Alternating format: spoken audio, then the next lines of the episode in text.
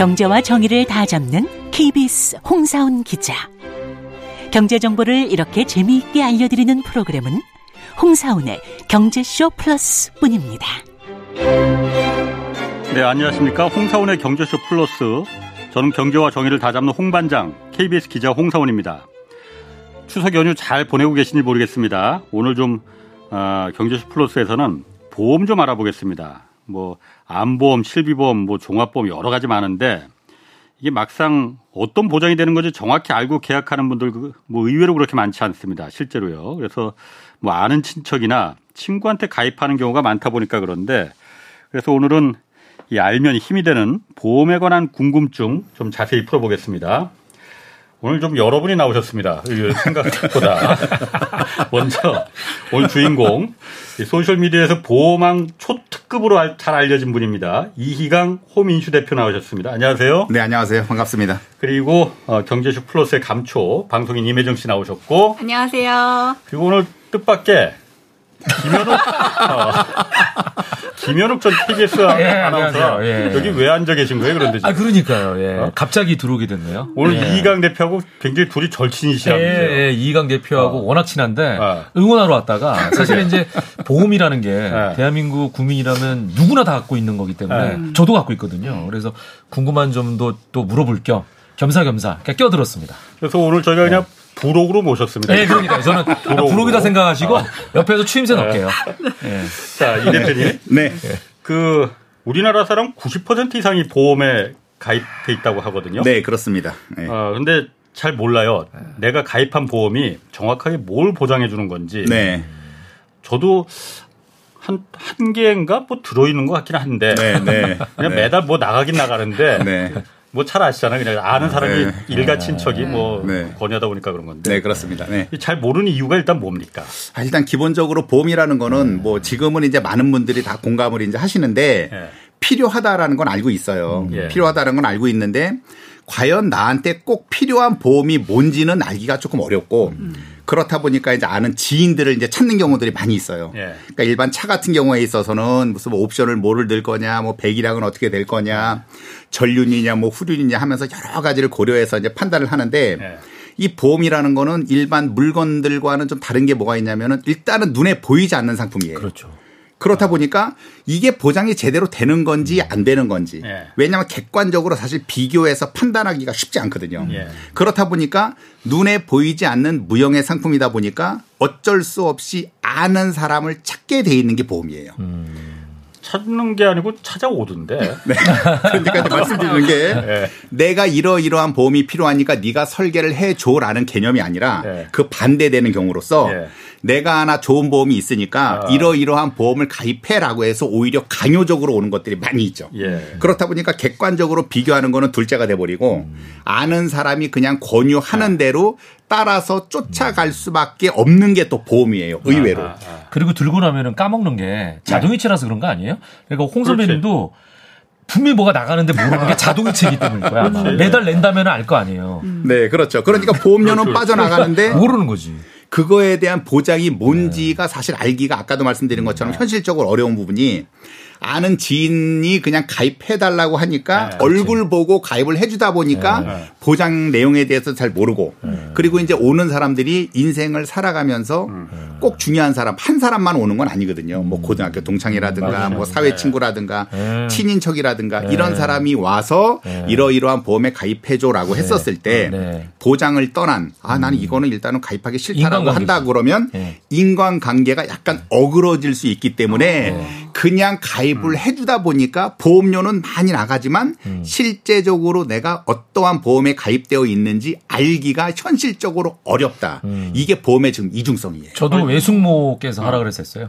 아니 내가 몰라도 네. 예를 들어서 몰라도 네. 어, 탈 때 되면 그러니까 자동으로 탈 수 있는 거 아니에요? 그러니까 제가 아. 종신보험을 들었더라고요 보니까. 네, 네, 근데 네. 처음엔 그냥 다 그땐 유행이었었거든. 그게 종신보험이 뭐 이거 맞아요, 맞아요. universal. 네, 그렇죠. 나중에 보니까 내가 죽어야만 탈 수 있는 보험이라고 그게. 어, 네, 아. 네. 아니에요, 선배님. 그래? 저는 저 같은 경우는 어떻게 알고 들었냐면 네. 죽어도 주는데 네. 저는 10억짜리였어요. 죽으면. 죽어도 주는데 제가 물어봤어요. 어, 그러면 안 죽으면 비싸네. 어떻게 되느냐? 그랬더니 다 내고 나면 그걸로 연금을 보험을 받는다. 그러니까 네. 연금 보험을 줍니다. 그러니까 보험 연금인 거죠. 아. 연금 형식으로 준다 그래서 저는 죽으면 10억이 나오고 예. 안 죽으면 10억으로 연금을 주는 줄 아는 거예요. 어. 그렇게 가입하신 분들이 상당히 많이 있어서 아. 보장성의 개념보다는 예. 이거는 나중엔 저축성으로도 네, 경할 맞아요, 수 있다. 라는 거를 이제 설계사 분들이 많이 말씀을 하시는데 예. 중요한 거는 다른 상품 같지 않고 보험 같은 경우는 이제 아까도 이제 말씀하셨다시피 음. 내가 나중에 사고가 있어야지만 이후에 받을 수 있는 거예요. 음. 음. 그렇다 보니까 처음부터 아 나는 이거는 나중에 뭐 만기 때 음. 어느 정도를 받겠다라고 해서 저축의 개념으로 불입하는 게 아니라 음. 나중에 내가 사망하거나 아프거나 뭐 입원하거나 수술을 해야지만 그때 비로소 지급받을 수 있는 거기 때문에 네. 처음부터 알고 가입하는 사람들보다는 음. 이거 나중에 다 받을 수 있어라고 했다가 음. 나중에 결국 보험 사고가 터졌을 때 음. 네. 그때 받지 못한다는 거를 이후에 알고 난 다음에 사람들이 음. 열받아하는 경우들이 아, 아. 굉장히 많이 있는 게 보험이죠. 네, 그래서 많이 나오죠 그럼. 네, 많이 이 나오죠. 대표가 네. 그 저한테 얘기를 해줬어요. 이거 죽으면은 10억이 맞는데. 살아서는 원금보다 적은 금액에서 연금이 나온다. 어. 이런 거예요. 제가 네. 부은 거보다 보험료보다 음. 네. 낸 보험료보다 적은 금액에서 네. 연금으로 나오는 거예요. 네. 그러니까 양이 확 주는 거죠. 그럼 내가 죽어야 되는 거야. 그렇지, 그렇지, 그렇지. 또 죽으면 내가 좋은 게 아니라 내 가족한테 가는 거예요. 어. 그래서 내가 이거를 꽤 비싸게 어. 한 달에 한 350만 원 냈거든요. 어. 음. 그래서 내가 이걸 너무 억울해가지고 전화를 해서 해약하려고 그랬더니 뭐 찾아갔어요. 네. 그랬더니 없어 여의도에 또 그래서 전화로 아니 여의도에 없다. 그랬더니 어. 무슨 일 때문에 그러냐 그래서 해약하려고 그랬더니 전화로 하셔도 돼요. 너무 심플하게 얘기하는 거야. 그렇게 비싼 돈을 냈는데. 어. 그래서 해약을 했거든요. 네. 5천만 원 손해 봤어요. 낸 보험료에서. 보험은 원래 주 해약하면 당연히 손해가 크지. 너무 많이 빠져나가는 네, 그렇죠. 올 네. 결책 부록이 굉장히 많이 많아. 아니 당해서 억울하게 당했기 때문에 어. 그나마 한이 맺혔네. 아니 근데 이희강 대표가 네. 그 얘기한 게 뭐였냐면 네. 앞으로 부을 거에서 손해 볼 거보다 지금 그만두는 게 낫다라고 해서 제가 그만둔 거예요. 그럴 수 있죠. 아, 네. 앞, 지금 계속 부으면 5천만 원 지금 손해 보지만 네. 앞으로 더 부으면 음. 뭐 예를 들어서 1억 5천이 손해 본다. 음. 그러면은 1억을 세이브하는 거잖아요. 지금 그만두면. 아, 그렇죠, 그렇죠. 그 네. 얘기를 해서 그만뒀다. 아. 아, 근데 사람 심리가 계속 붙다 보면은 아깝잖아. 네, 아까우니까 그냥 이게 그렇지. 아닌 것 같으면서도 네. 붙는 거예요. 어쩔 수 없이 질질 끌려가는 네. 경우들이 그러니까. 굉장히 많이 있어요. 아. 네. 혜정 씨는 보험 어떤 거 들고 있어요? 저는 지금 실비랑 종신 이랑 아. 자동차 보험 이렇게 들고 있는데 아. 종신 같은 경우에 저도 지금 만기가 됐대요. 어? 그러니까 그래서 그래요? 그래서 유지만 하고 있다고 이거는 제가 종신보험은 엄마가 드신 건데 어, 대부분 다 그렇게들 가입을 네. 많이 하세요. 그래서 네. 제가 물어보니까 지금 음. 만기가 돼서 다 내가지고 네. 갖고만 있다고 얘기하시더라고요. 음. 어. 그리고 실비 보험이랑 자동차 보험은 제가 이제 월급에서 음. 나가고 있는데 네. 음. 그게 이제 제가 월급의 한 10% 정도 음. 버는 거에 10% 정도 네. 나가고 있거든요. 네. 근데 제가 이거 궁금했어요. 이 보험료를 월급의 10%면 엄청난데 1억 중에 10%면 천만 원이잖아요. 아, 제가 그 정도까지 1억은 안 되니까. 1억은 안 되니까. 네. 네 아직 제가 사회 초년생이기 때문에 네. 궁금한 건 어떤 점이 그걸 궁금하셨어요? 예. 제가 10% 정도 내는데 이게 네. 지금 음. 괜찮게 내고 있는 건지 아, 궁금하더라고요. 적정한 건지. 네. 아. 일단 그 전에 종신보험 끝난 거는 가지고 있어도 되는 거예요? 나 이게 궁금해요. 어, 맞아요. 그것도 궁금하죠. 네, 그런 그 전에 납입하셨을 때 대략 보험료는 한 어느 정도 들어갔는지는 알고 계세요? 어떠세요? 한 월에 25만 원씩. 오, 센데? 월에 25만 원이면은 당시에 제 생각으로 어. 봤을 땐 네. 사망보험금은 무조건 1억이 넘게 들어가 있었던 거예요. 어. 그러니까 종신보험이라는 상품 구조를 뜯어보면 네. 일단 사망 보험금을 주계약으로 넣고 네. 살아서 보장받을 수 있는 수술비라든가 입원비라든가 뭐 암 진단비라든가 이런 것들이 있지 않습니까? 네. 이런 것들이 특약으로 결부가 되어 있는 게 종신보험이에요. 음. 그러니까 많은 분들이 오해를 하는 게 아, 종신보험은 무조건 죽어야만 나오는 거 아니야? 라고들 말씀을 많이 하시는데 네. 실제적으로는 사망 보험금과 살아서 보장받을 수 있는 특약이 같이 결부가 되는 형태이기 때문에 어. 만약에 사망을 하게 된다 그러면은 사망 보험금을 지급을 하는 거고 네. 사망을 하지 않고 살아 있을 때 뭐 암에 걸렸거나 네. 무슨 뭐 중풍 우리가 흔히 얘기하는 뇌졸중이에요. 네. 뇌졸중에 걸렸으면 그에 따른 진단비와 수술비, 입원비 이런 것들이 네. 특약에서 지급되는 형태거든요. 네. 그러니까 죽어서도 받고 살아 있을 때도 받는 게 바로 종신보험인데 네. 지금 말씀하신 대로 그 전에 25만 원씩 납입이 끝났다라고 하는 건 음. 종신보험이긴 하지만 내가 예를 들어서 20년 동안만 보험료를 내겠다라고 네. 한다 그러면은 20년 동안 내면은 걔는 종신토록 보장을 받는 거예요. 음. 받는 거기 때문에 지금 납입이 끝났으니까 그대로 유지를 하시는 거는 어찌 됐건 상관은 크게 없으세요. 계속 가지고 되는 거예요? 납입은 끝났고 보장은 네. 계속적으로 받는 오. 거니까. 근데 이렇게 생각을 하셨던 분들 중에 네. 실제적으로 속된 말로 증권을 딱 까보면 네. 사망보험금만 덩그라니 들어가 있고 아. 살아서 보장받을 수 있는 특약이 거의 없거나 아. 또는 살아 있을 때 보장받을 수 있는 특약이 네. 아까처럼 20년만 납입하면 종신토록 쭉 보장받는 게 아니라 네. 아 일시적으로 5년 단위 갱신으로 계속 끊어져 있는 것들이 있어요. 아. 그러니까 이제 이제 초특급 말씀을 딱 듣고 아 그래 사망 보험금하고 살아서 보장받을 수 있는 네. 특약을 같이 보장받는구나라고 생각들을 많이 하셨는데 음. 증권을 딱 까보면 그렇지 않은 경우들도 많이 있기 때문에 음. 만약에 음. 살아서 보장받을 수 있는 특약에 대한 부분이 조금 약하다라고 한다 그러면 네. 사망 보험금은 그대로 어차피 납입이 끝났으니까 냅둔 상태에서 살아서 보장받을 수 있는 음. 건강보험 개념으로 더 가입하시는 분들이 있고 음. 또는 아예 그냥 임혜정 아나운서처럼 아, 그 네. 아나운서님처럼 네. 그냥 나는 사망보험금 자체도 필요가 없으니까 네. 굳이 이거 가입하고 있어봤자 나중에 내 남편만 좋은 거 아니야? 음, 라고 생각을 해서 남편도 없잖아. 없다 그러면 이게 더 큰 문제가 되기 때문에 누군지 모를 제 남편. 예, 예, 누군지 모를 내 남편이 잘 먹고 잘 사는 거에 대해서는 나는 원치 않는다. 어. 라고 하는 경우에 있어서는 그 종신보험조차 깨는 경우들이 있어요. 아. 네. 아니 나는 저 혜정 씨 같은 경우 네. 보험 증권을 좀 가져와 보지 그랬어요. 아. 그걸 가졌으면 딱 보면 되는데. 그러면 그렇네요. 제가 이제 딱 보면 되는데 오늘 이제 이게 미, 네. 미리 사전에 이제 그러니까. 약속이 되어 있지 않았었기 어. 때문에 네. 그걸 딱 보면 나오네. 일단 제가 대략적인 말씀만 지금 드리는 거예요. 음. 그래서 또 이 남편의 남편한테 사망 보험금 가는 거는 내 눈에 흙이 들어와도 나는 원치 않는다. 음. 이런 여자분들이 좀 많기 때문에 이은정 아나운서 입장에서는 보세요. 지금 결혼하기 전에 이미 다 부은 거 아니에요. 네. 근데 누군가는 모르지만 그 누군가가 결혼을 할 사람이 있을 거 아니에요 나중에. 네. 상속을 받게 근데, 되는 거죠. 근데 그 네. 사람 내가 죽으면 그 사람한테 가는 거야. 가는 거예요. 이미 다 네. 부었으니까. 그 아. 그 사람이 결혼해가지고 같이 부어주는 것도 아니야. 아, 이미 이거 보는 누군가가 끝났으니까. 연락이 오겠네요. 저한테. 누군가가 연락 오겠네. 임혜정 아나운서는 결혼으로 갖고 가면 되겠네. 혼수품으로. 혼수품. 너무 슬픈 아닙니까, 기자님. 아. 네, 지금 제가 잠깐 말씀을 드렸는데 아, 네. 표정이 그렇게 우리 임혜정 아나운서님이 표정이 그렇게 좋지는 않으셨어요. 누구 남편한테 간다고 하면 좋아야 되는데 약간 표정이 약간 안 좋으시더라고요. 아, 그리고 죽기를 네. 생각하기에는 지금 너무 어린 나이 아니에요? 아, 어리죠. 자, 그리고 또 아. 보험 많이 드는 것 중에 하나가 네. 암보험들 왜 많이 들잖아요. 많이들 가입하죠. 네. 암보험 많이 가입하잖아요. 네, 네. 그거는 들을 필요가 있는 거죠. 왜냐하면 우리나라가 네. 암 치료가 1위, 1위. 그 건강보험 체계가 네.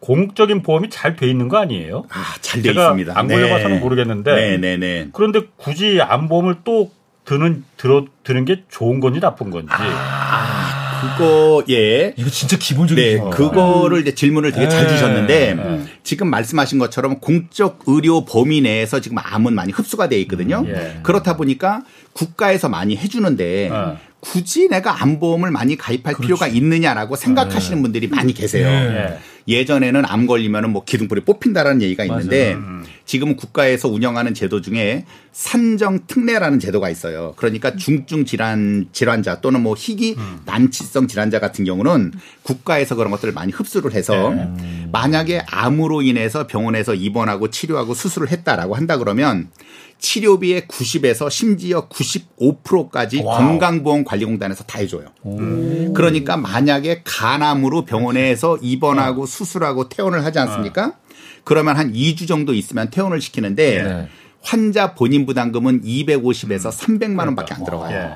정부에서 모든 걸 다 해준단 네. 말이에요. 네. 그렇다 보니까 지금 이제 말씀하신 것처럼 네. 정부에서 다 해주는데 굳이 내가 안보험이 필요 음. 있겠어라고 생각하시는 분들이 많이 있는데 일반적인 생각이겠네요. 그렇죠. 네. 근데 제 기준에서는 어떻게 또 생각을 하냐면 음. 단순히 입원 수술로 끝나는 게 아니라 또 치료를 받는 동안 음. 일을 못 하게 될 수도 있고, 음. 네. 그리고 이제 경제적으로 약간 더 어려움에 또 처할 수도 있는 부분이 있기 때문에 네.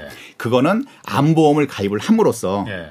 내가 치료를 받아서 완치가 됐느냐 안 됐느냐와는 상관없이 네. 걸렸을 때 무조건 진단비가 2천이만 2천, 네. 3천이만 3천이라는 거를 처음에 정했었던 금액이 지급이 되는 거거든요. 그래서 음. 그걸 가지고 나는 생활비로 조금 쓰고 음. 싶다라고 하시는 분들은 암보험을 가입을 하면 되는 거고 어. 일단 당장에 있어서 나는 치료비 같은 경우가 국가에서 다 해주니까 네. 나는 굳이 필요 없다라고 생각하시는 음. 분들은 암보험에 가입을 안 하셔도 되는 그러니까 거예요. 숨만 쉬고 살겠다. 아. 그렇죠. 아. 그러니까 그거는 어. 본인들 계약자의 네. 판단의 몫이지 네. 아무리 그렇다손 치더라도 무조건 암에 걸리면은 뭐 집안 다 끝장나고 네. 뭐 경제적으로 모아놓은 돈 뭐 돈 모아놓은 거 다 써야 되니까 음. 암으로 커버를 해야겠다라는 그런 개념은 지금 조금은 아니에요. 그러니까 음. 네. 치료용 목적은 아니군요. 그러면. 네, 왜냐하면 건강보험에서 대부분 네. 다 해주기 그러니까. 때문에 네. 암도 그렇고 우리가 흔히 얘기하는 중풍, 뇌졸중도 그렇고 중증질환은 네, 네. 중증질환 같은 경우는 정부에서 너무나 많은 음. 부분을 커버하고 있기 때문에 예. 예전처럼 무조건 보험에 가입해야 된다라는 음. 개념은 아니지만 음. 그나마 조금 그래도 여유가 된다 그러면 음. 아까처럼 사망보험이 필요하다 그러면은 사망보험을 추가로 가입할 수도 있고 음. 우리 가족이 보면은 막 다 암이에요. 막, 막 음. 친가 외가 쪽이 다 암이다. 병력이 있으면 그렇죠. 병력이 있으면은 나도 네. 암에 걸릴 가능성은 다른 사람들보다는 높을 수 있으니까 네. 그런 분들은 암 진단비를 음. 뭐 2천을 넣던 3천을 넣던 네. 넣어서 가입을 하면 되는데 그거조차도 물론 월 납입할 수 있는 보험료 범위 내에서 가입을 해야지 그렇죠. 진단비를 내가 난 무조건 많이 받을 거야라고 음. 해서 뭐 1억을 넣던 뭐 2억을 넣던 이렇게 가입한다 그러면 네. 월 보험료에 대한 부담이 있기 때문에 어. 그 부분은 자제를 하셔야 돼요. 음. 그러면은 네. 말씀 잘하셨어. 네. 네. 아, 뭐 하나 걸렸어 지금. 아니 네. 뭐 걸렸다기보다는 별, 별책 보러 오늘 활동이 너무 많아요 지금. 아, 취미생을 해야 되는 약간 부담감이 있네요. 아니 괜찮고. 네. 예를 들어서 암보험을 가입하는데 네. 모든 사람의 보험료가 나이가 막 나이를 기준으로 똑같 같은 건지 아니면은 네.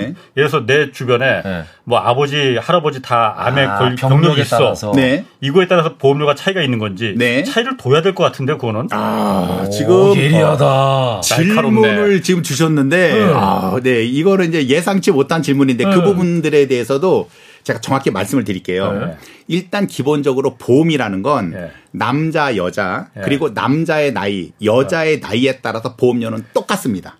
음. 그러니까 가족력이 누가 더 많이 있든 아. 없든 그거는 기본적으로 보지 않아요. 음. 아. 그러니까 굉장히 주관적이다. 그러니까 그 그렇지. 그 나이에 네. 그 네. 남자인데 그 나이다 그러면은 암 진단비를 천만 원을 넣었다. 그러면 네. 누구나 똑같습니다. 아. 그거는 기본적으로 똑같은 개념을 맞는데 평등하네. 거기서 차이가 나는 게 딱 두 가지가 있어요.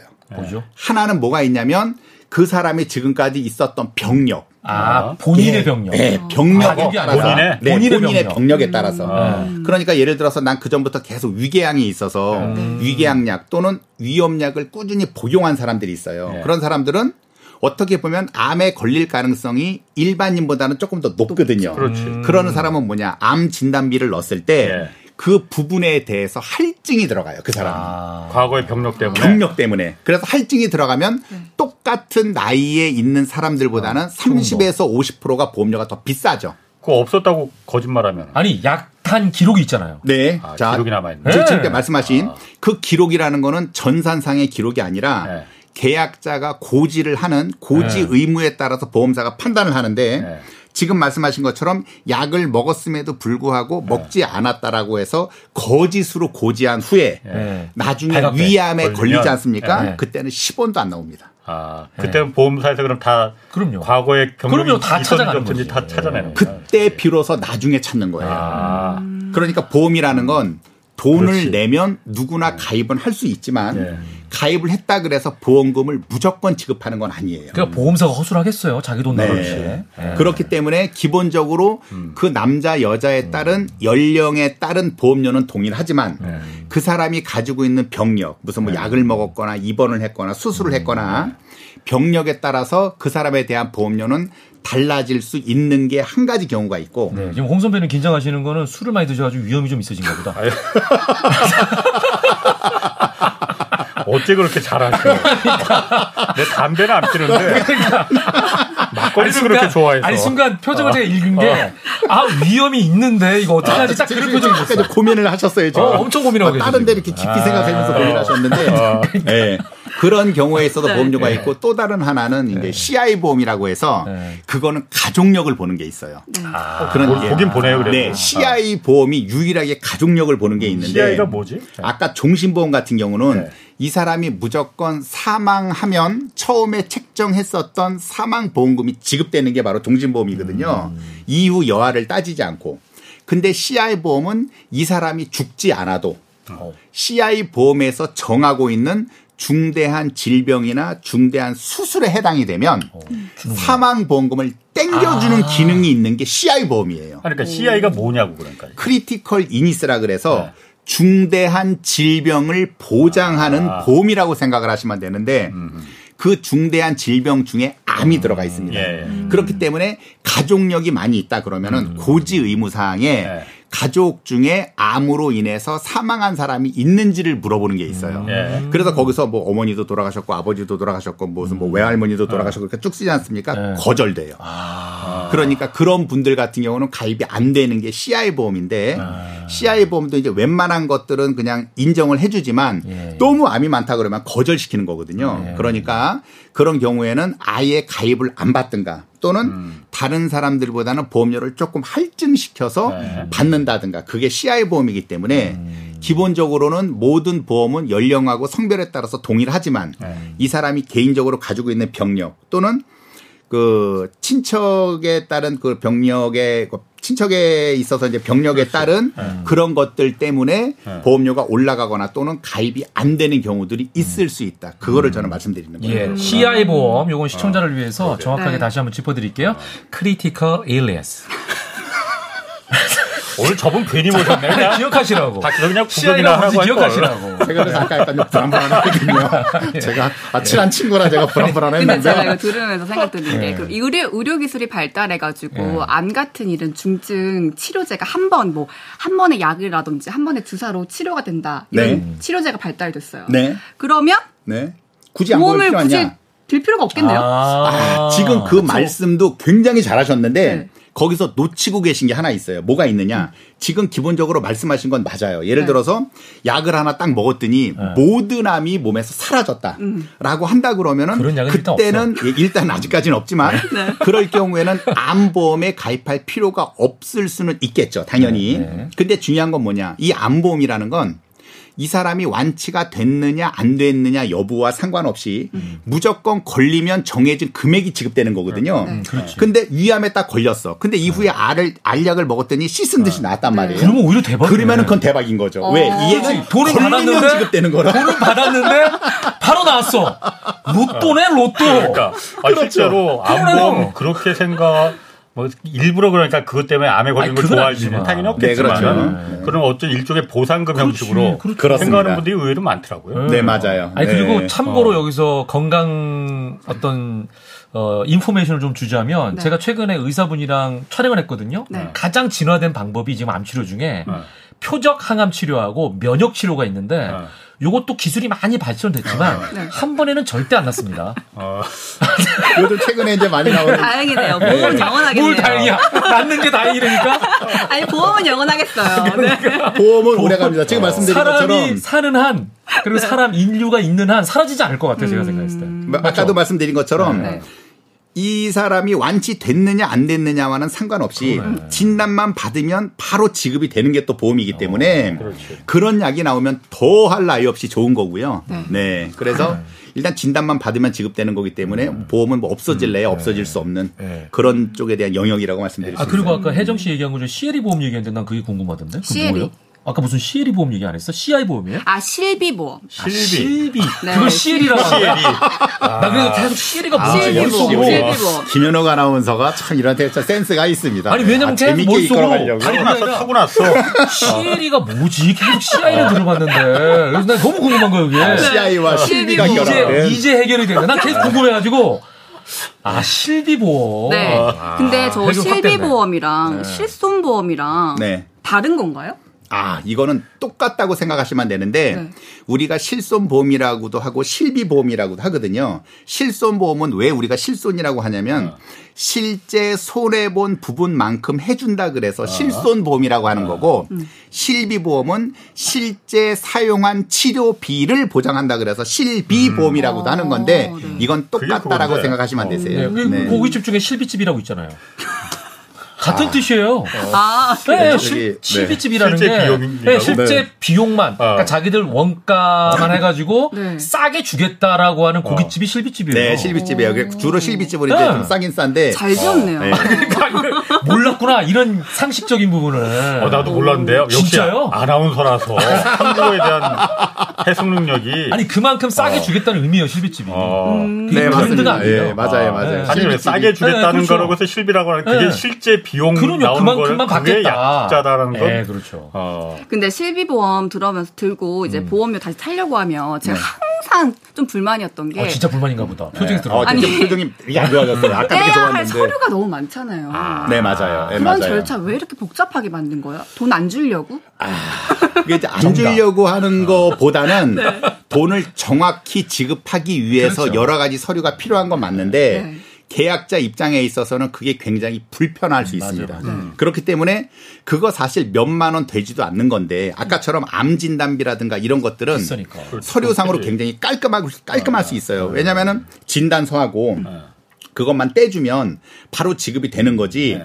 이걸 무슨 뭐뭐 예를 들어서 3천만 원으로 가입을 했는데 3천으로 줄 건지 뭐 2,500으로 줄 건지 음. 2천으로 줄 건지 이거에 대한 판단은 필요 없거든요. 네. 왜 가입한 금액인데 암에 걸렸으니까 무조건 지급하면 끝나는 음. 거예요. 음. 근데 실손보험 같은 경우는 내가 병원에서 쓴 치료비를 보장을 해주는 거는 맞지만 음. 그 치료비 중에서도 보험사가 보장을 해주는 게 있고 안 해주는 게 있어요. 음, 판단해야 되는구나. 대표적으로 안 해주는 거는 뭐 미용에 관련돼 있다든가 아, 굳이 무슨 치료를 하지 음. 않아도 되는 거를 일부러 나는 치료를 받겠습니다라고 해서 아, 과잉 진료를 청구했었을 때 아. 그거를 보험사에서 다 해준다 그러면 그렇지, 그거는 그렇지. 손해가 클 수 있거든요. 네. 그런 것들을 가려내기 위해서 이런 서류 저런 서류가 많이 필요한데 어. 계약자 입장에서는 이것 띄고 저것 띄려니까 너무 귀찮아서 네. 그냥 몇만 원 정도 되는 거는 아예 내가 그냥 안 받고 말 음. 거야라고 음. 해서 음. 못 받은 보험금을 모으면은 그게 이제 1조라는 금액이 넘게 되는 아. 거죠. 네. 그런 것들이 왜 각 보험사에 그게 다 흩어져 있기 때문에. 그렇죠. 네. 그래서 그 부분에 대해서는 계약자분들이 조금 음. 억울해 하실 부분도 있긴 있지만 음. 또 다른 한편으로는 보험사에서 정확히 지급하기 위한 목적으로 활용되다 음. 보니까 음. 한편으로는 또 이해를 해 주셔야 된다. 여기서 추가 질문 네. 그러면 우리가 의료보험 들잖아요. 네. 의료보험에서도 이게 부담되는 게 있고 부담이 안 되는 게 있거든요. 그렇지. 네, 그렇죠. 그, 그 부담 안 되는 게 예를 들어 지금 이 대표가 얘기한 것처럼 네. 피부라든지 내 어. 미용을 위해 쓴 거는 부담이 안 된단 말이에요. 그렇죠. 그걸 우리가 이제 비급여라고 그러니까 비급여라고 네, 그러잖아요. 네, 전문 네, 용어로. 네, 그거랑 비슷한 내용이다라고 생각하면 되겠네요. 거의 그죠? 비슷하다라고 그죠? 생각을 하시면 그러니까. 되세요. 그러니까 거기 연관돼서 병원에서 그러니까 그걸 갖다가 비급여를 갖다가 실손보험 있느냐 물어보잖아요. 그래서 네. 그러면은 네. 급여 항목으로 하지 말고 네. 어차피 다 보험사에서 이거 나오니까 비급여 항목 그러니까 최신 무슨 음. 고주파 치료기 하나 우리가 들어왔는데 이거 보험에 처, 건강보험으로는 이거 안 되니까. 안 되니까. 네. 실손보험으로 처리해라. 네. 이른바 과잉 진료 네. 이런 것 때문에 네. 항상 뉴스잖아요. 네, 맞습니다. 보험사 입장에서도 네. 이 실손보험에 대해서 굉장히 불만이더라고요. 이거 일단 손해입니까 이익입니까 보험사 입장에서? 보험사 입장에서 입장에 있어서는 절대적으로 손해입니다. 그렇죠. 네, 그럴 것 같아요. 절대적으로 손해. 그런데 왜 이걸 갖다 계속 팔아요? 제가 봤을 때 식당에서 어. 점심 때 싸게 파는 찌개랑 비슷하지 않나? 어, 그 미끼 상품. 음. 센스 있네. 미끼 상품. 그렇죠. 진짜 그래요? 음, 어. 미끼 상품. 미끼 상품에 다른 거 팔기 위해서 끼워 팔기 위해서? 보험사는 저는 어. 손해는 아니라고 생각하거든요. 전체적으로 따졌을 때. 그죠? 전체적으로 봤을 때는 손해는 아닌데 그러니까. 이런 건 있어요. 네. 실제적으로 보험회사 입장에 있어서 보험금을 지급하지 않습니까? 네. 그러면은 실제적으로 보험금을 예를 들어서 천만 원을 지급을 했다. 음. 그러면 그 중에 900만 원을 가져가는 사람은 예. 실손보험 가입한 사람들의 10%밖에 안 돼요. 음. 아. 그러니까 90% 이상은 네. 그냥 가입만 해놓고 네, 가, 그러니까 90% 이상은 가입만 해놓고 쓰지 않는 사람들이고 어, 그렇죠. 나야, 나. 그 중에 어. 무조건 그 실손보험을 가지고 어. 그 병원 치료비를 받는 사람들 있지 않습니까? 아, 예. 그런 사람들은 10%밖에 안 되는데 어. 10%가 총 나가는 보험금의 90%를 챙기는 사람들이. 그 뉴스에서 맨날 나와요. 계속 나오는 거예요. 그러니까 그런 네. 보험을 왜 보험사 파냐 이거지. 근데 그거는 어. 보험사에서는 사실은 이게 손해율이 높기 때문에 네. 원래는 팔고 싶은 생각은 없어요. 없음에도 불구하고 그런 식으로 따지면은 그러면 실비는 안 팔고 네. 아까처럼 암에 걸렸을 때 뭐 사망했을 네. 때뭐 뇌졸중에 걸렸을 때 뭐 수술했을 때 입원했을 때 이런 것들에 대해서만 깔끔히 지급하겠다라고 한다 그러면은 보험회사 입장에서는 돈 되는 것만 파는 거예요. 음. 네. 그러면 국민들한테는 반감을 갖는 거죠. 네. 돈안 되는 실비는 안 팔고 네. 돈 되는 것들만 당신들이 판다 그러면 네. 그 모든 피해는 우리 국민들이 져야 되느냐라고 해서 반감을 가질 수 있기 때문에 음. 보험사 입장에 있어서는 어쩔 수 없이 울며 겨자 먹기로 실손보험을 지금도 계속 팔 수밖에 없는 게 있어요. 음, 그래서 지금 이 대표는 굉장히 애둘러서 음. 아름답게 포장하려고 했지만 제가 아까 한 얘기가 맞아요. 미끼 상품이네요. 끼워 팔기. 끼워 팔기 맞네요. 그러니까. 네. 그러니까 실손보험에 대해서는 네.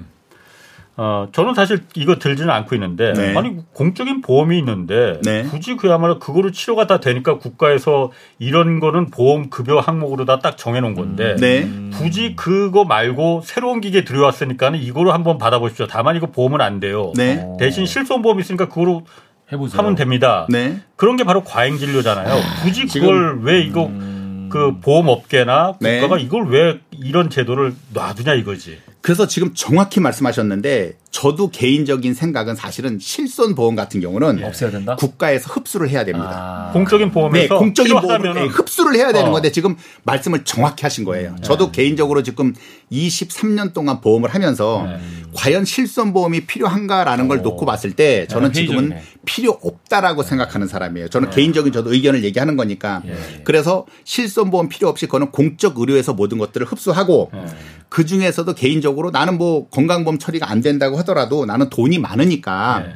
직접 나는 비싼 거를 다 뭐 비급여라고 하더라도 나는 내 돈 내고 다 할 거야라고 하는 사람들은 그렇지. 본인의 자본주의 사회에서는 네. 본인의 선택의 몫이니까요. 예. 그렇게 하면 되는 건데 이 실손보험이라는 게 지금 중간에 끼어 있다 보니까 음. 그런 것조차도 실손보험에다가 청구를 해서 막 70% 80%를 받아내니까 예. 이게 사실은 굉장히 큰 문제거든요. 예. 그래서 실손보험 같은 경우는 국가에서 흡수를 하고 나머지 것들에 대해서는 뭐 진단비라든가 수술비라든가 뭐 사망보험 이런 거 이런 것들은 개인 그냥 민간 민간 보험의 영역으로 둬도 상관이 없다라고 저도 생각을 하는 사람이에요. 정부 차원에서 좀 결정을 네. 내야 될 부분이니까 홍 선배님이 보건복지부 장관으로 좀 가셔야. 아 이것도 너무 많이 가는데 이것도 용꿈 한번 꿔야 되는 건가요? 아니 왜냐면 제가 그걸 왜 물어보냐면은 네. 제가 테니스를 좋아하거든요. 아, 네네네. 엘보가 한 번 걸렸었는데 아, 네. 테니스 엘보가 예, 예. 병원에 정형외과 갔더니 먼저 그걸 물어보더라고 실손보험 있냐 없느냐 그래서 아니 그걸 왜 물어보느냐 그랬더니 맞아요. 맞아요. 아니 비급여구나. 있으면은 있으면은 아. 좋은 거 하나 들어왔는데 아. 또 고주파 치, 그 충격파 치료기 네. 그거로 하시라 그래서 아니 그 그럼 보험이 안 돼요? 그랬더니 그런 보험이 안 되는데 네. 그럼 보험 안 되는 건 이거 치료를 못 받는 거예요? 그랬더니 그건 아니래. 네, 돈 돈을 내고 갈 수는 있는데 그렇지. 실비가 어. 있으면 거기서 그렇죠. 다시 어. 돌려주니까 페이백으로 받을 수 있으니까 결과적으로 어. 내 돈이 안 들어가는 거예요. 그러니까 일단 뭔가 네. 기분이 나빠지더라고요. 아. 그걸 먼저 물어보는데 네. 이걸 왜 치료도 하기 전에 진료도 하기 전에 그러니까. 이걸 왜 물어볼까? 맞아요. 음. 나를 그, 그 상품으로 보는구만. 돈 벌기 위한 아. 상품 환자로 보는 게 아니고 아. 어, 상품으로 보는구만. 그렇죠. 이렇게 네. 이런 느낌이 먼저 와닿더라고요. 어, 맞아요. 그 비싼 어. 기계를 들여놓고 네. 환자들한테 그렇게 이제 비급여 네. 치료를 권하면서 어. 결국에는 본전을 뽑아내는 그렇지. 이런 식으로 돼 있는 모든 병원이 그런 건 아닌데 좀 비양심적으로 하는 병원들이 네. 꽤 있더라고요. 네. 어쩔 수 없이 또. 음. 네. 근데 그 순간 열받아가지고 홍 선배님 엘보가 바로 나왔다는. 물어 뜯었어 팔을. 역시 열받는 게 치료의 제 으뜸이에요. 근데 제가 네. 아까 물어봤던 거, 제 수익의 10% 정도를 지금 네. 보험료로 내고 있다. 네. 네. 근데 보통 사람들은 얼마 정도 내요? 한 달에? 꽤 많이 내는 사람 많죠. 네. 근데 그 부분에 대해서도 제가, 제가 꼭 드리고 싶은 말씀은 뭐냐면, 네. 원래 5%냐 10%냐 이거는 사실은 중요한 건 아니에요. 음. 근데 이런 것들을 의외로 설계사 분들이 사실은 일부러 만들어내게 된 것들이 좀 있기는 있어요. 아. 그래서 그 정도는 음. 내야 된다라고 해야 상대방도 아 그렇구나라고 생각을 해서 10% 없이. 정도를 계산을 음. 하는 건데 제가 왜 이 부분에 대해서는 감이 틀렸다라고 제가 말씀을 드리냐면 음. 한 달에 어떤 사람이 예를 들어 수입이 천만 원입니다. 음. 내 식구 천만 원이에요. 그러면 10%로 따지면 그 사람은 한 달에 100만 원을 내야 되는 거거든요. 네. 근데 100만 원은 너무 과한 거예요. 그렇지. 내 식구에 100만 원이라는 건 너무 그렇지. 과한 금액이기 어. 때문에 그거는 발도 안 되는 거임에도 불구하고 10% 내야 돼라고 하면은 아 100만 원 아, 내야 되는 거구나라고 어. 생각을 한다 이거죠. 그러면 그 반대의 경우 내 식구인데 외벌이로 해서 남편이 300만 원을 벌어요. 그러면 애들 분유값도 없어요. 300만 원이면 그거 갖고 음. 어떻게 내 식구가 생활을 합니까? 음. 굉장히 빠듯하고 힘들거든요. 음. 근데 그런 사람들한테 10%면 30만 원이거든요. 네. 그거는 택도 없는 소리예요. 이런 사람들은 실비만이라도 가입해서 한 4, 5만 원대 정도로 내야지 300에 10%인 30만 원을 낸다 그러면 먹고 살기도 굉장히 힘든 금액이거든요. 그러니까 천편일률적으로 10% 정도를 내야 된다라는 거는 사실은 틀린 얘기고 음. 제가 드리는 말씀은 뭐냐면은 한 달에 납입할 수 있는 정도의 보험료로서 납입을 해야지 단순히 10%라고 딱 정해놓고 당신은 10%를 내야 돼. 500 수입이니까 50 내야 되는 거고 1000만 원 수입이니까 100만 원을 내야 돼. 이거는 맞지 않는다는 그렇지. 얘기예요. 음. 그래서 꾸준히 납입을 하되 음. 매달 매달 납입할 수 있는 보험료가 크게 경제적으로 부담스럽지 않을 음. 정도가 이 사람한테 최대한의 보험이지 음. 이것저것 다 넣어서 300만 원밖에 수입이 안 되는데 막 특약 같은 거 다 넣었더니 애들 것까지 내 식구에서 6, 70만 원 나왔다. 그건 낼 수 없는 금액이거든요. 그렇죠, 그렇지. 근데 그런 쪽으로 해서 계속적으로 설계사들이 권하는 경우들이 종종 있어요. 그리고 보험이라는 거는 이렇게 설계를 하다 보면 사람의 말도 안 되는 욕심이 생깁니다. 네. 그러니까 암 진단비를 뭐 가족별로 쭉 천만 원을 넣었는데 예를 들어서 20만 원이에요. 근데 2천만 원을 넣었더니 뭐 30이고 3천만 원 넣었더니 40이란 말이에요. 그러면은 부담이 된다고 하더라도 계속 제안서를 보게 되면 자꾸 많이 넣고 싶어져요. 그렇지. 그게 사람 심리예요. 그게 너무 희한하게 처음에는 그냥 네. 부담 없이 가입하고 싶다라고 해서 네. 뽑았는데 네. 2천만 원짜리보단 3천만 원짜리가 아이고, 사실 더 좋거든요. 이 사람의 마음이야. 그러면은 그거에 대해서 자꾸만 이렇게 신경이 쓰이다 보면 아 그래 네. 원래는 20만 원짜리 하려고 그랬는데 그래 뭐 더블 해서 40만 원짜리 하고 내가 술 좀 덜 먹고 담배 좀 덜 필게라고 하지만 그렇게 가입하면은 대부분은 계약이 깨집니다. 아니 오죽 했으면 제가 10억을 받으려고 무리해서 더 그러니까. 죽으려고 10억짜리가 나거든요 10억을 받으려고 한 달에 350을 꾸역꾸역 냈다는 게 말이 됩니까? 그러니까. 저런 사람 많아요, 그런데? 많아요. 그리고. 괜찮을 것 같은데. 그리고 아직 그리고 실제 보면 약간 경제적으로 좀 여유가 되시는 분들은 아, 네. 상품을 판매하면서도 약간의 자존심을 긁는 경우들이 있어요. 아, 그러, 어, 그렇지. 특별히 또 이렇게 뭐 그러니까 전문직 네. 종사자들 같은 아, 경우는 네. 만약에 뭐, 에, 뭐, 뭐 A라는 뭐 어떤 뭐, 뭐 의사 선생님이 네. 뭐 예를 들어서 그분이 월 보험료 100만 원짜리 가입을 했다. 네. 근데 그분이 B라는 분을 소개를 시켜줬단 말이에요. 네. 그러면은 오. 어. B라는 의사 선생님한테 가서는 무슨 네. 얘기를 하느냐? 아, 내가 A. 해줄게, 내가 해줄게, 내가 해줄게. 어, A 의사 선생은 수입이 많은지 한 500 정도 들었는데. 이거 들으면 또 들고 싶죠. 그러면 이제 B라는 이제 선생님은 이제 같은 어, 레벨인데 나도 최소한 500 이상은 내야지 라고 그렇죠, 하면서 네 그리고 네. 뭐 모자란 것 같잖아 내가 네. 마치 그리고 뭐 원장님의 몸값은 뭐 최소 최소한 막 10억 어. 정도는 아, 하셔야 됩니다라고 아, 하다 보면 아, 거기에 현혹돼서 그래, 말도 안 되는 보험에 가입하는 경우도 현혹이 아닙니다. 현혹돼서 현혹입니다. 현혹 예. 현혹돼서 말도 안 되게 가입하는 경우들이 종종 있으니까 어. 그런 경우에는 무조건 아. 이성을 찾으셔야 돼요. 그러니까 근데 그게 쉽지가 않아요 사람이. 아니 근데 결국에는 그 설계사가 좀, 좀 중요한 부분이잖아요. 굉장히 중요합니다. 그럼 저희가 음. 보험 설계사를 선택할 때좀 네. 중요하게 봐야 할 점들 뭐 이런 거 네. 말씀해 주실 수 있을까요? 아, 근데 이 부분이 사실 저도 말씀드리기가 너무 어려운 게 뭐가 있냐면 사실은 설계사를 보고 가입을 하는 것보다는 네. 나한테 내 형편에 맞는 보험을 제안하는 사람을 만나보는 게 사실은 훨씬 중요하거든요. 근데 이거는 설계사들 말아 이거는 이거는 이 보험에 대해서 뭐라 그럴까 가치 판단이 다 틀려요. 그러니까 이거는 정답이 딱 있을 수가 없는 거예요.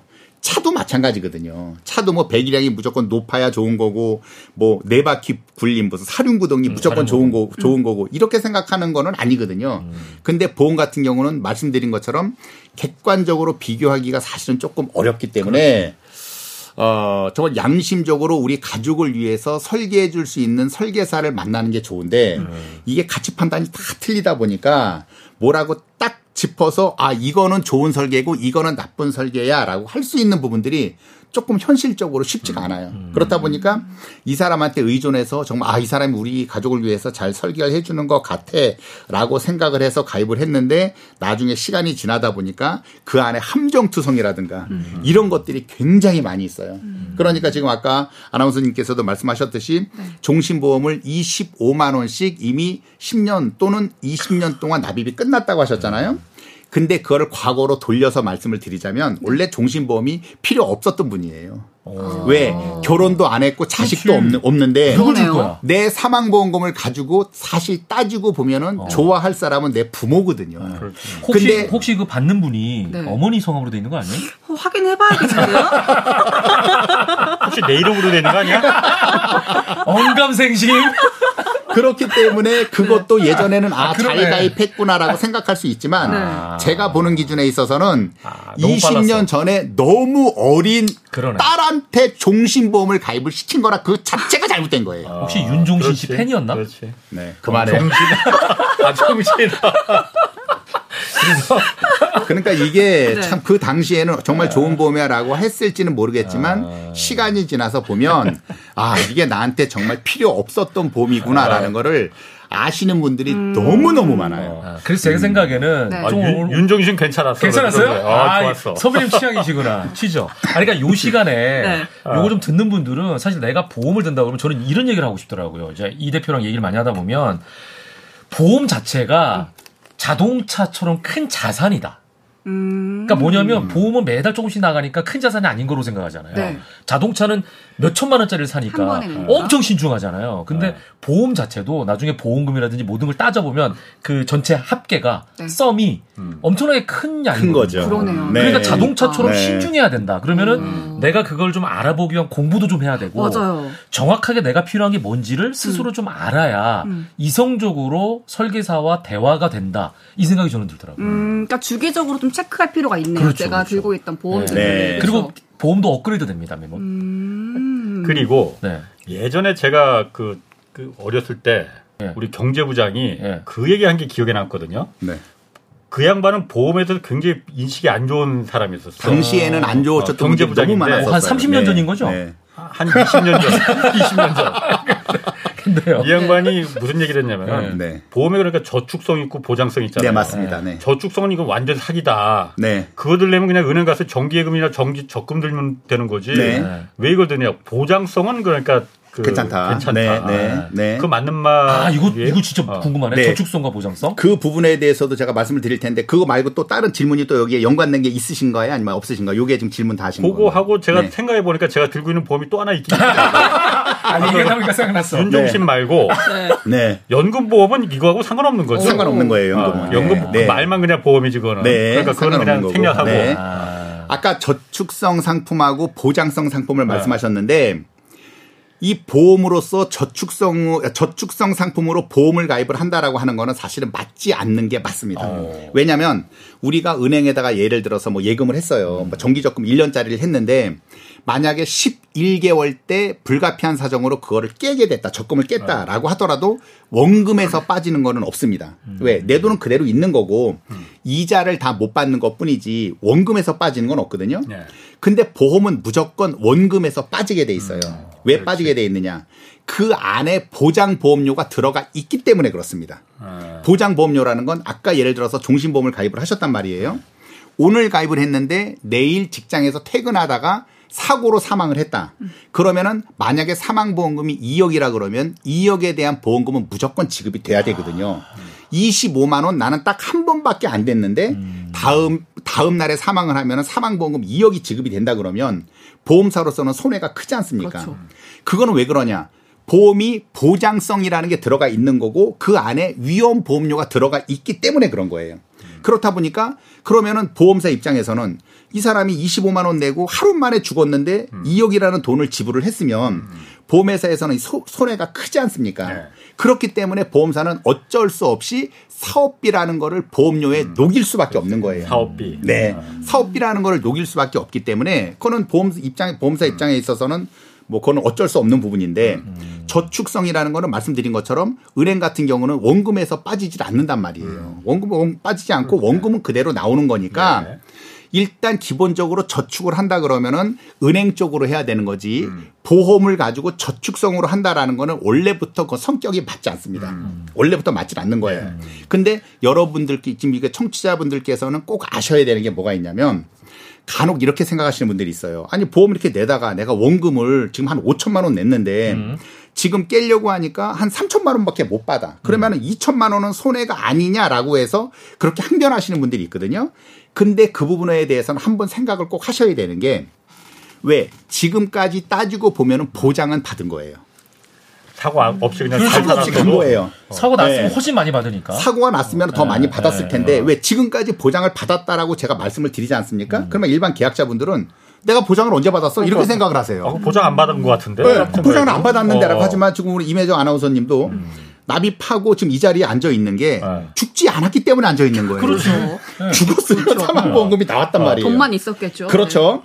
그래서 이렇게 말씀을 딱 드리면 그때서야 음. 비로소 아, 그렇지. 아, 그렇지. 내가 암에 걸렸으면 막 2천만 원 나온 거고 사망했으면 2억이 나왔는데 암 진단비도 못 받고 사망 보험금도 음. 못 받은 이유가 어 내가 안 죽고 안 걸렸구나 음, 하고 거죠, 그때 생각하시는 분들이 있고 대표적으로 바로 아까 자동차 보험 있지 않습니까? 네, 네. 자동차 보험 1년 동안 쭉 내가 냈어요. 네. 아깝다고는 사람 없잖아요. 네, 내년에 또 이제 지금 다시 또 네, 갱신해야 된다 그러면 지금 갱신을 당연히 음. 한단 말이에요, 사람들이. 네. 근데 갱신하는 거에 대해서 나 지금까지 1년 동안 사고 없으니까 음. 자돈 내놔. 보험료내가 78만 원 낸 거 내놔. 이렇게 하는 사람 없죠. 그렇지. 왜 없냐? 내가 남을 죽이지 않았고 남의 차를 안 받았으니까. 어, 나 남의 차를 뭐 아, 부서뜨리지 아, 않았고 뭐 내가 안 다쳤고 내 차도 그대로 있었으니까 음. 이게 따지고 보면 보장이거든요. 음. 근데 자동차 보험 같은 경우는 대표적으로 보장성 상품이기 때문에 아 내가 보장을 받았구나라고 생각을 하는데 그러니까 인식이 일반 종신이나 네. 암보험, 네. 건강보험은 야 내가 5천만 원 냈는데 왜 지금 해약하려면 왜 3천만 원밖에 안 줘? 아. 2천만 원도 어디로 갔어? 이렇게 생각들을 하시는데 네. 굳이 그렇게 생각할 거는 없다. 음. 단 보장성이긴 하지만 이게 저축성은 아니기 때문에 아. 저축을 한다 그러면은 뭐, 뭐 펀드라든가 뭐 펀드도 뭐 마이너스 되면 마이너스가 되긴 하지만 어찌됐건 일반 금융 뭐 은행이라든가 이런 쪽으로 해서 저축성을 생각을 하셔야지 보험사 쪽으로 저축성으로 가입한다라고 하는 거는 그건 애초부터 맞지 않는 그렇지. 거다. 이거를 네. 청취자분들이 꼭 네. 아셔야 됩니다. 아니 근데 그러면 이 대표 저축성 보험에 가입을 했는데 목적이 나중에 돌려받는 금액은 줄지만 네. 그 일부는 내가 보장을 음. 받았으니까 나는 괜찮아라고 생각하면 맞는 그렇죠. 거죠. 네. 그런 그러니까. 부분들에 대해서 네. 애초부터 설계사가 네. 얘기를 해서 이거는 납입한 원금보다 적어질 수 그렇지. 있는 건이 음. 사이에서도 보장성이 들어가 있다라고 음. 하다 보면은 계약자가 그 부분에 대해서 판단을 하면 되거든요. 어. 그래. 난 살아있을 땐 보장 받을 거고 나중에 나이 먹어선 이거 나중에 연금으로 준다고 하니까 그때는 이게 적더라도 상관없어 라고 한다 그러면은 만사다 오케이 돼서 사인을 하는 건데 이거를 보장성 보험임에도 불구하고 야 이거 나중에 저축성으로 다 받을 수 있어. 음. 네가 낸 거보다 더 많은 걸 받을 수 있어. 그러니까. 라고 해서 속아서 가입을 네. 했다가 나중에 못 받게 억울하지. 됐을 때 그때는 열받는 거지. 음. 네. 그러니까 케이블 TV에 광고 보면은 네. 그렇게 내가 그거 잘 주의깊게 안 들어서 그런가? 네. 더 많이 받고 보장도 받고 막 이런 묻지도 따지지도 말고 뭐 그러신 거예요? 목소리 목소리가 그게 아니지. 다시 한번 그 묻지도 따지지도 말고 뭐 그러니까 선조 광고에 보면은 네. 보장도 다 해주고 네. 원금도 다 돌려주고, 다 돌려주고 네. 이자도 내 붙여준다. 네네 이것도 네. 광고 많이 하잖아요. 제가 봤을 때 네. 곡의 네. 문구에 어떤 아. 트릭이 들어가 있는 것 같아요. 그렇게 그렇지 않으면 그러니까 다른 글씨 엄청 빠르게 하잖아요. 네. 다만 이 보험 사항에 대해서는 뭘 아. 쭉 내게 나오잖아요. 맞아요. 네. 잘안 들리죠. 보험사가 그 살아남을 수가 없죠. 네, 아, 오늘 그러니까 처음에는 음. 이게 질문들이 이렇게 많지 않으실 거라고 생각을 했는데 하다 보니까 계속 하다 보니까 네, 계속 나오잖아요 질문이. 네. 이 보험이 왜 그러냐면 일반 사람들이 사실 겉으로 꺼내기가 힘든 얘기예요. 왜 힘드냐? 음. 네. 기본적으로 보험에 대해서 잘 몰라요. 음. 그렇지. 아는 사람 네. 통해서 야 가입해 줘라고 네. 하니까 가입만 해줬지. 네. 그러면은 이런 라디오 방송을 통해서 알게 됐을 때, 어 나도 그럼 뭔가 좀 궁금한 걸 물어봐야지라고 생각을 음. 하셨어도 생각나는 게 없단 말이에요. 음. 모르니까. 맞아. 근데 지금 이제 말씀을 좀 나누다 보니까 그 전에 뭐 아까 말씀하셨듯이 뭐 경제부장님이 그 전에 아 이거 뭐 음. 보장성인데 저축성인데 이렇게 음. 말씀하셨던 것도 생각이 나시는 것처럼 많은 분들 분들이 궁금해 하면서도 네. 실제적으로 질문을 던질 수 없는 게 또 의외로 보험이에요. 네. 맞아요. 근데 만약에 지금 아까 홍 선배님 말씀에 의하면 그러면 이제 반대로 발생을 네. 전환을 하면 똑같은 금액의 보장성과 저축성 있으면 저는 저축성을 들고 싶은 거예요. 보장성을 하나도 못 받잖아. 아니 아. 그게 아니지. 예를, 예를 들어서 예를 들어서 그 350만 원이 큰일 큰일 났네요 지금. 나도 얘기 계속. 좀 하자고. 예를 들어서 저축성을 저축성을 네. 하는데 거기서 일부가 보장이 된다 하면 네. 그거는 그냥 저축으로 하는 거는 네. 그 돈은 그냥 은행 가서 정기적금으로 들고 네. 그렇죠, 조그만 그렇죠, 그렇죠. 조그만 보험료로 그렇죠. 보장만으로 하는 게 그렇습니다. 그렇습니다. 네, 맞아요. 어. 맞아요. 네. 왜냐면 저 보험사에서야 그러네. 더 많은 그야말로 돈을 이제 보험료를 받아야 위해서 되니까. 보장도 되고 이거 이자 은행 이자보다 많다고 얘기는 하진 않을 네, 거예요. 네. 이자도 줄 수 있어. 네. 라고 하면은 더 많은 돈을 끌어들이지만 그렇죠. 네. 보험을 가입하는 보험 가입자 입장에서는 음, 그건 가보지니까 그렇죠. 맞아요. 손해입니다. 야, 홍소매님 이제 하산하셔야겠네요. 다 깨달아주신 것 같은데 지금. 하산하기 전에 하나 요거만 알고 좀 하산을 하려고. 네, 네, 말씀해 보세요. 보험 중간에 네. 어, 신상품들 많이 있잖아요. 네, 아까 실손도 네, 그러니까 뭐 4다 4, 네, 4세대 뭐 이렇게 많이 나오고 네. 여러 가지 보험들 뭐 유행처럼 많이 바뀌잖아요. 네, 그렇습니다. 그러니까 중간에 설계사가 다시 설계합시다. 음. 네. 어, 하는 아, 경우 있거든요. 네. 네. 그러면 중간에 다시 유리한 방향으로 뭐 잘 모르니까 우리야. 네, 네, 그럼 네, 네. 이 확실하게 유리한 거죠. 그러면 당연히 유리하니까 설계합시다 하면은 네. 다시 설계하는 게 난지 아니면 해약하고 다시 처음부터 하는 게 난지. 야, 이거는 보험을 어. 잘 모르는 저도 어. 굉장히 복잡한 질문이라는 생각이 드는 게 어. 떤 유지할 게 있고 어떤 건 유지하지 않아야 맞아요. 되는 게 있거든요. 네. 이거 얘기해 줄 거야. 아마. 자, 지금 김현욱 아나운서가 복잡한 질문이라고 네. 이제 말씀을 하셨는데 네. 실제적으로 보면 이거는 제가 정답을 말씀을 드리면 아, 어떻게 보면 약간 우울한 겁니다. 어, 그래요? 우울해? 왜 우울하냐면 네. 보세요. 네. 과거에 어떤 상품을 설계를 했단 말이에요. 근데 이게 너무 좋은 설계예요. 음. 너무 좋은 설계면 그 이후에는 예전 보험보다는 더 좋은 보장으로 나온 상품이 있겠죠. 네. 그러면 이거를 보완하는 식으로 간다 그러면 그거에 대해서는 어떤 설계사도 뭐라고 얘기할 건 없어요. 왜? 네. 그건 오히려 잘하는 거니까. 네. 근데 실제로 보면 정말 잘 설계되어 있는 상품들은 그렇게 많지 않습니다. 대부분들은 다 어떤 식의 설계냐면 수당을 위한 설계가 굉장히 많아요. 아, 설계사들의? 네. 아, 그럴 거야. 네. 수당을 위한 설계가 아, 있고 네.